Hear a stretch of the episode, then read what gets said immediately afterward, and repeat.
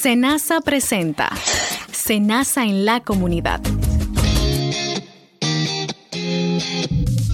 Saludos a todos nuestros oyentes que mantienen la sintonía con Senasa en la comunidad para conocer temas de impacto de esta ARS Senasa, así como de promoción de la salud y prevención de enfermedades. Hoy estaremos eh, comentando eh, y detallando la importancia de prevenir la diabetes, por lo que conoceremos lo que es, los tipos de diabetes, síntomas y por supuesto les vamos a ofrecer algunos consejos para que usted pueda llevar un estilo de vida saludable.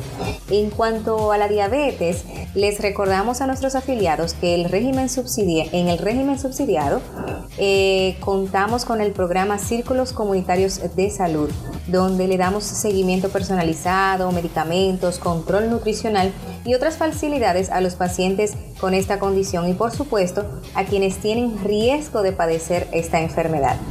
Y para tratar este tema tan importante y que vemos casos que van en aumento, así como las consultas eh, sobre este tema, nos acompaña la doctora Mayelin Rodríguez, endocrinóloga. Bienvenida doctora. Muy buenos días, gracias por la invitación nada, gracias a Dios por permitirme la oportunidad de compartir con ustedes. Así es, doctora, eh, yo particularmente consideraba o considero que sé lo que es la diabetes, pero para empezar con este tema, defínenos usted qué es la diabetes. Bueno, la diabetes se define como un conjunto de enfermedades metabólicas donde hay un aumento de la glucemia o del azúcar en la sangre que va a estar caracterizada por una ausencia o un defecto en la producción de la insulina que se producen en las células beta del páncreas. Ok, ok. Entonces, ¿cuándo una persona puede identificar que padece de diabetes? Y, o sea, ¿cuáles serían esos síntomas, esas alertas? Bueno, nosotros les decimos las 5P a esos síntomas que se van a caracterizar por poliuria, que es el, que el paciente orina mucho. La polifagia, que es que el paciente tiene mucha ansiedad por comer. La polidipsia, que es el paciente que le da mucha sed. La pérdida de peso involuntaria, y el prurito, que sería la picazón en las manos y en los pies. Y otros síntomas que el paciente puede sentir es la visión borrosa, el cansancio, la debilidad, que son síntomas generales, pero que también lo puede sentir una persona que, pueda padecer de diabetes. De diabetes, excelente. Doctora, eh, hay varios tipos de diabetes. ¿Cuáles son y cómo influyen cada una de ellas? Bueno, hay varios tipos de diabetes, como usted ha dicho. La primera es la diabetes tipo 1, que esa es la que está caracterizada porque hay ausencia total de insulina. Por lo tanto, estos pacientes tienen que medicarse con insulina. No pueden medicarse con terapia oral. Está la, diabetes tipo 2, que hay un defecto en la secreción de insulina. O sea, el paciente eh, produce insulina, pero no se absorbe bien. Hay un defecto en su producción o en su recepción. Bien, entonces estos pacientes por lo general cuando ya se le diagnostica la diabetes tienen muchos síntomas y tienen muchas complicaciones. La diabetes gestacional es aquella que se diagnostica en el segundo o en el tercer trimestre del embarazo, que no había sido conocida antes y por lo general las pacientes que hacen diabetes en el embarazo pueden quedarse diabéticas o pueden desarrollar diabetes a los tres años luego de, haberlo padecido.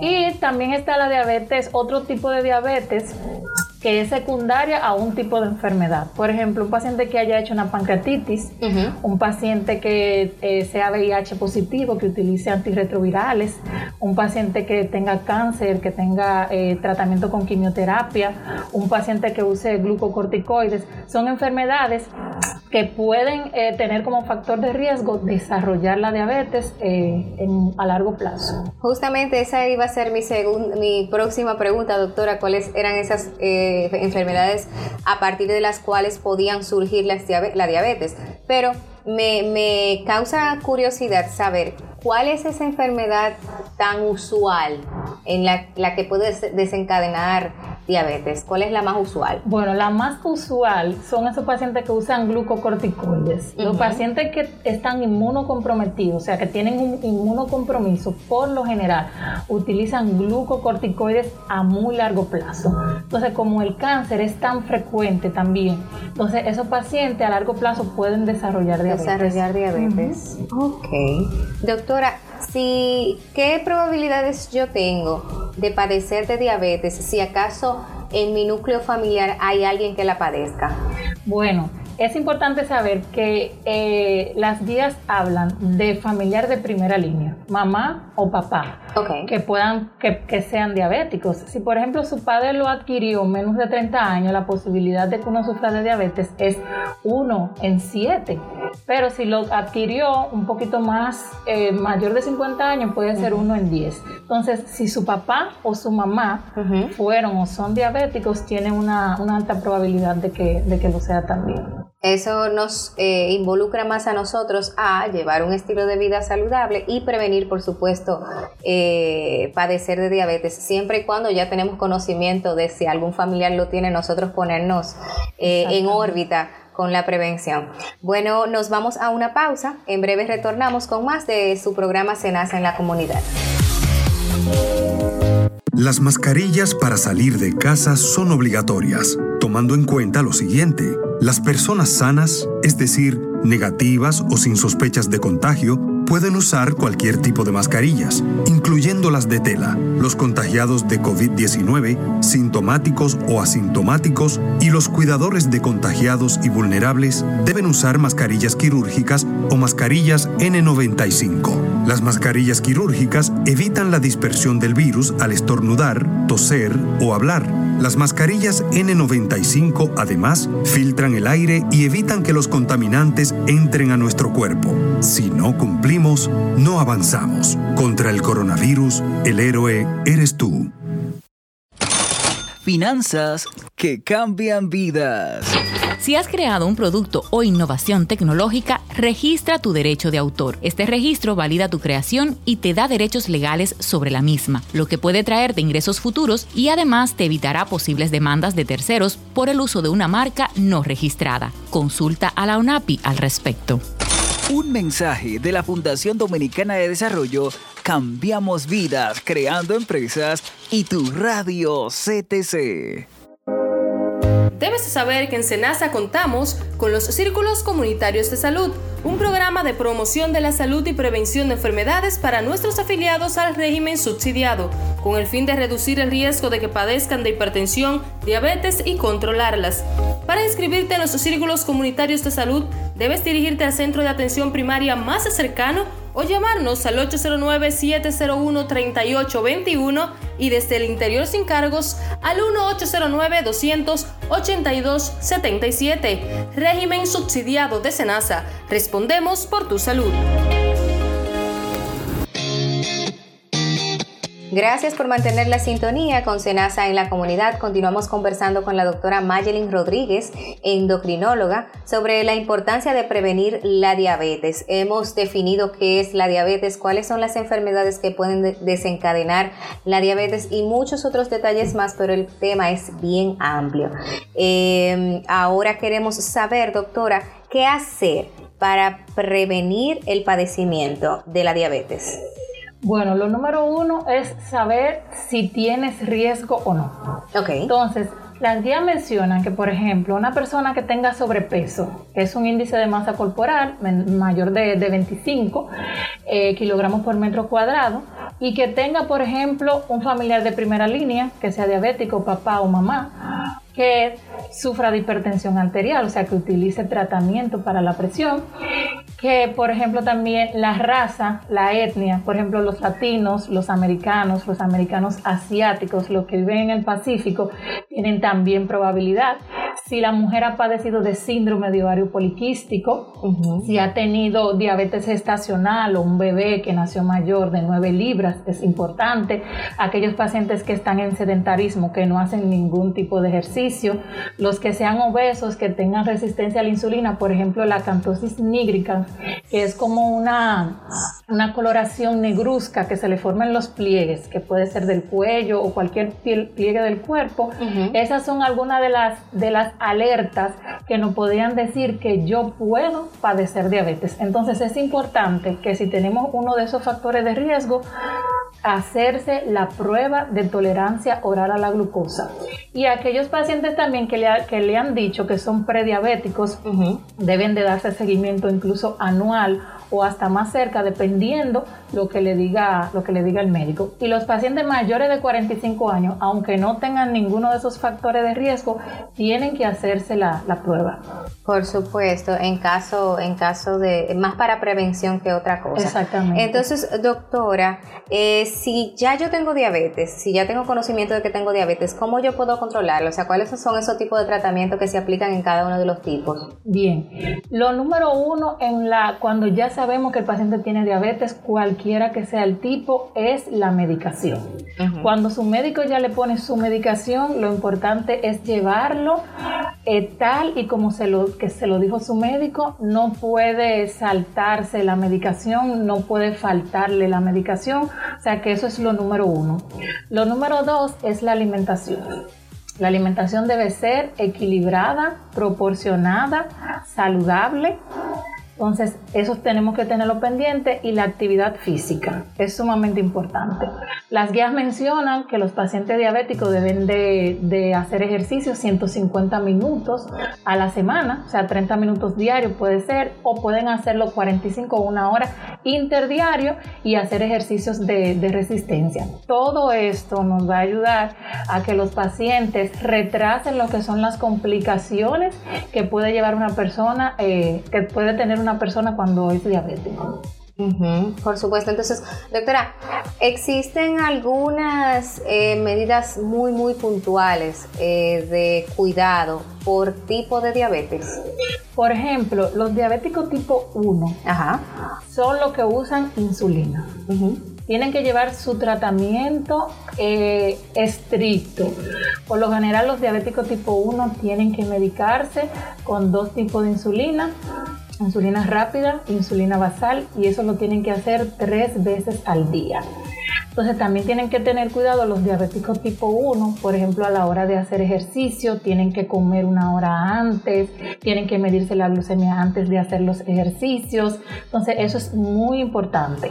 Ahora, los diabéticos tipo 2, cuando ya se diagnostica la diabetes, ya tienen complicaciones, como cuáles, ya tienen retinopatía, que es eh, daño de la retina, ya tienen nefropatía, que es daño en el riñón, ya tienen neuropatía, que son daños a nivel de los miembros inferiores. Entonces, eso es muy importante, que, que, los pacientes tipo 2 se hagan su chequeo de rutina desde que lo diagnostique con la diabetes, hacerse su fondo de ojo, hacerse su chequeo con el nefrólogo, hacerse su chequeo de los pies. Es muy importante el cuidado de los pies en ese tipo de pacientes. Porque ahí viene algo que se denomina pie diabético. El pie diabético, que es una combinación de la, de la eh, complicación micro y macrovascular. O sea, que hay daño de los nervios, hay daño de la circulación de los vasos pequeños y hay daño de la circulación de los vasos grandes. Por lo tanto, el pie diabético, ya cuando se llega a esa etapa, está muy, muy avanzada lo que es la diabetes y está descontrolada. Entonces, cuando mantenemos una glicemia en control, se retrasan esas complicaciones que puede traer la diabetes. Por supuesto. Doctora, en medio de esta pandemia, eh, muchos de nuestros hábitos han cambiado, o sea, hemos cambiado, hemos dado un giro de 360 grados en muchas cosas que anteriormente hacíamos. En el caso de, los, de las personas con diabetes, eh, ¿cómo puede afectar el COVID directamente? Bueno, la, la pandemia como tal afecta a todo el mundo. Sí. En el caso de los diabéticos, como son unos pacientes muy susceptibles a las infecciones y a las enfermedades, tienen que permanecer eh, recluido o en su casa por más tiempo, o sea, tratar de salir lo menos posible. Entonces esto puede afectar lo que es el nivel de estrés y el nivel de ansiedad. Entonces la ansiedad a veces se traduce en comer de más y comer entonces a deshora. Entonces eso nos trae a nosotros los endocrinólogos la posibilidad de que tengamos que aumentar el tratamiento paulatinamente para poder controlar los niveles de glucemia. Entonces esos pacientes tienen que tener sumo cuidado con la alimentación que tienen en casa ya que no pueden salir. Entonces eso nos puede llevar a que el paciente, si no tiene su medicación en casa a tiempo, que no pueden salir a comprarla por cualquier razón, esos pacientes que viven solos, se pueden descompensar en casa por omisión del tratamiento. Entonces ahí caben las complicaciones agudas, una cetoacidosis diabética o un estado hiperosmolar que son deleterios para la vida de un paciente diabético. Wow, sí, definitivamente. Doctora, ya para lamentablemente finalizar, eh, ¿nos puede mencionar brevemente algunos de los alimentos que puede consumir una persona para poder llevar un estilo de vida saludable, sea diabética o no? Exactamente. Ah, muy importante esa pregunta porque los diabéticos siempre me dicen o le dicen a sus médicos que qué van a comer, que no saben qué comer, que solamente son guineitos, que solamente son rulos, que tienen como una restricción en cuanto a qué van a comer. Claro. Es importante saber que todos los pacientes, diabéticos o no diabéticos, debemos llevar un estilo de vida, de vida saludable. ¿Qué quiere decir? Debemos de tratar de consumir las frutas enteras. A veces somos partidarios de licuar las frutas, de hacer jugo y pensamos que es la opción más saludable en vez de bebidas gaseosas, pero no es así. La implementación de jugos, porque la fruta tiene su propio, su propio azúcar, mientras más frutas nosotros licuamos, mientras más fruta nosotros exprimimos, tenemos más azúcar. Por eso nosotros recomendamos que se coma la fruta entera, con su cáscara incluso, porque ahí es que está la fibra.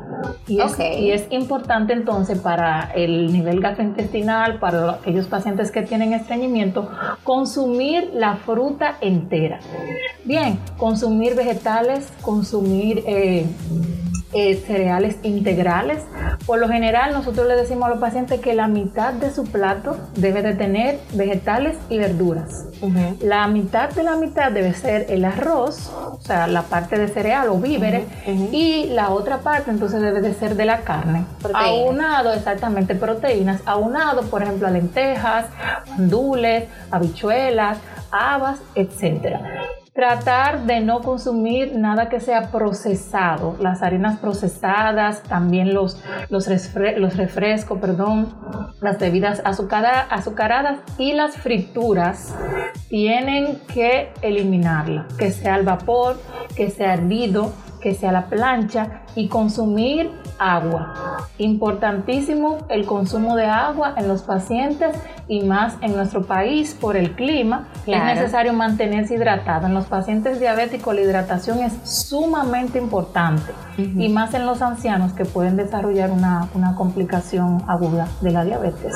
Por supuesto, pues muchísimas gracias doctora Rodríguez por su participación en Senasa en la comunidad, así como sus certeros consejos para nuestra población usuaria. Ahora nos vamos a una pausa, usted mantenga la sintonía. El Ministerio de la Mujer ofrece asesoría y terapia psicológica a las víctimas de violencia en las oficinas provinciales de la mujer, donde tenemos grupos de apoyo como espacio de orientación. Para mayor información, llame a la Dirección de Prevención y Atención de Violencia al 809-685-3755, extensión 4501.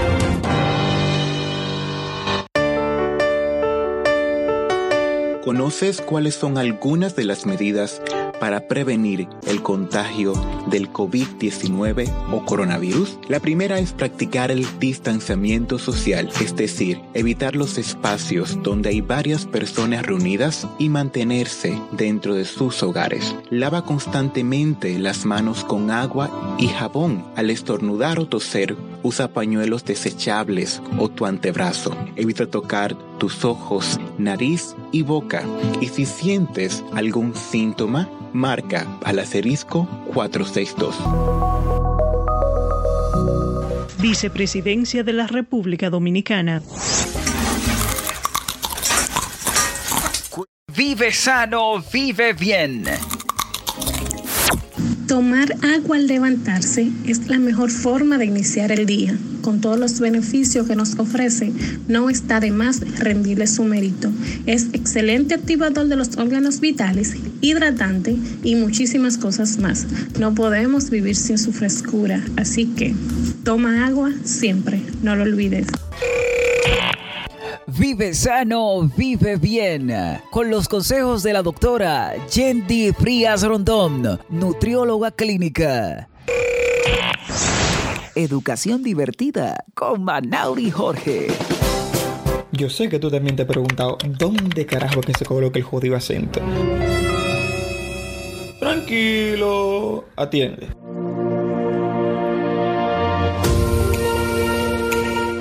Antes de arrancar, quiero que tú sepas algo. Todas las palabras tienen acento, pero no todas tienen tilde. La tilde es como la representación gráfica del acento, o sea, esa cosita. Ahora sí, vamos al mambo. Vamos a tomar la palabra dominicano. Dominicano soy.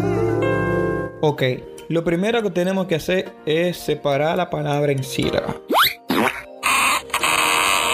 Luego buscamos cuál de esas es la sílaba tónica, o sea, la que tú pronuncias con mayor fuerza. Luego identificamos a qué grupo pertenece, si a la aguda, a la grave, a la esdrújula o a la sobredrújula. El truco está en la dos primera, porque las últimas siempre llevan tilde. Entonces, la aguda siempre lleva tilde si termina en NS o vocal. La grave, si termina en NS o vocal, no lleva tilde. Es como que una es popi y la otra es guaguaguá. Ya la separamos en sílaba y ahora vamos a buscar cuál de esas es la sílaba tónica, la que tiene mayor fuerza. Do, mi, ni, ca, no. Nítido. Como ya sabemos que la sílaba fi en este caso es la K, esa pertenece al grupo de la grave. Pero como termina en N, S o vocal, no se pone. Por eso dominicano no lleva tilde. Es una palabra grave. Dominicano soy. Yo sé que tú te preguntas, ¿para qué carajo sirve esa vaina? Si tú hablas inglés, tú no tienes que colocar la tilde. Pero como nosotros hablamos español, y ya que tú siempre te la quieres comer en las redes sociales, por lo menos a la vaina bien carajo. Además, si tú cambias el acento, cambia el sentido, chequea. Domino, domino y dominó. Ella domina el domino que él dominó. Es la misma palabra, pero cambia el significado por el acento. No es lo mismo decir papa que papá. El papa nunca será papá. ¿O sí? Ay. Taguea, comparte y sígame en las redes sociales como Manauri Jorge. No te compliques. Yo te resuelvo eso. Cápsula de emprendimiento. Aprovecha las redes para tu formación, no solo para el entretenimiento. Internet los abre las puertas a la aventura del saber, a la formación, a la información, a la comunicación y al empleo.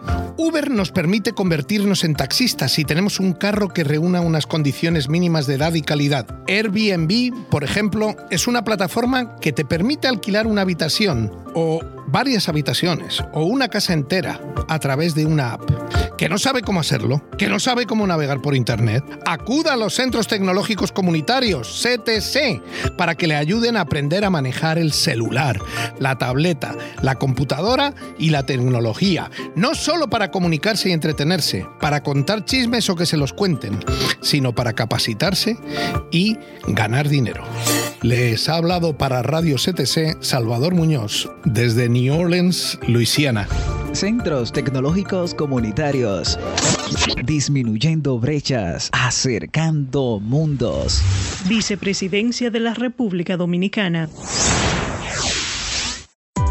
¿Sabías que el régimen subsidiado protege a los trabajadores por cuenta propia, con ingresos inestables e inferiores al salario mínimo nacional, desempleados, discapacitados e indigentes? Además, es financiado 100% por el Estado dominicano y no pagas un centavo para gestionar tu afiliación.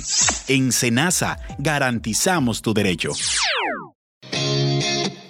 Gracias por continuar en sintonía. Aprovecho que estamos trabajando este tema para resaltarles algunas informaciones de la Organización Mundial de la Salud.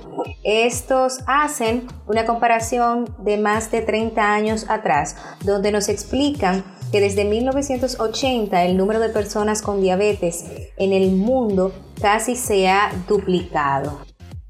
Eh, se estima que 425 millones de adultos padecían eh, de diabetes en el 2017 frente a los 108 millones de 1980. Así nos explican que es, eh, esto es preocupante el crecimiento en América Latina, donde la diabetes es la cuarta causa de muerte.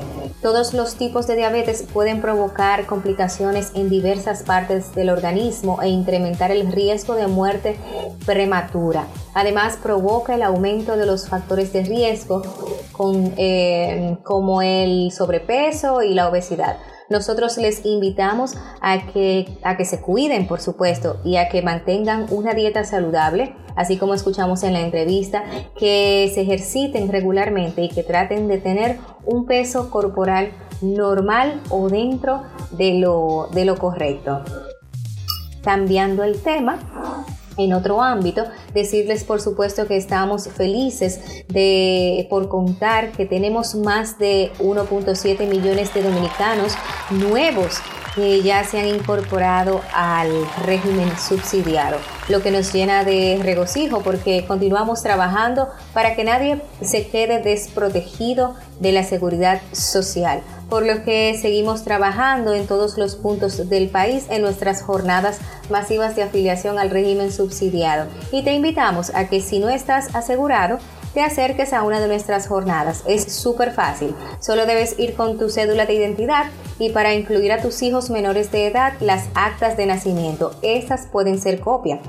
Em, y bueno, ya hemos llegado al final. Eh, por, eh, pero antes queremos informarles que este y todos nuestros programas también están disponibles en nuestro portal web www.arssenasa.gov.do. También puedes seguirnos a través de las redes sociales Twitter, Instagram y Facebook como arroba rd y ante cualquier inquietud puedes contactarnos al 809-701-3821. Estamos también en el podcast de Spotify como se nace en la, en la comunidad. Así es como nos puedes encontrar.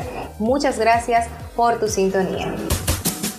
Senasa presentó Senasa en la comunidad.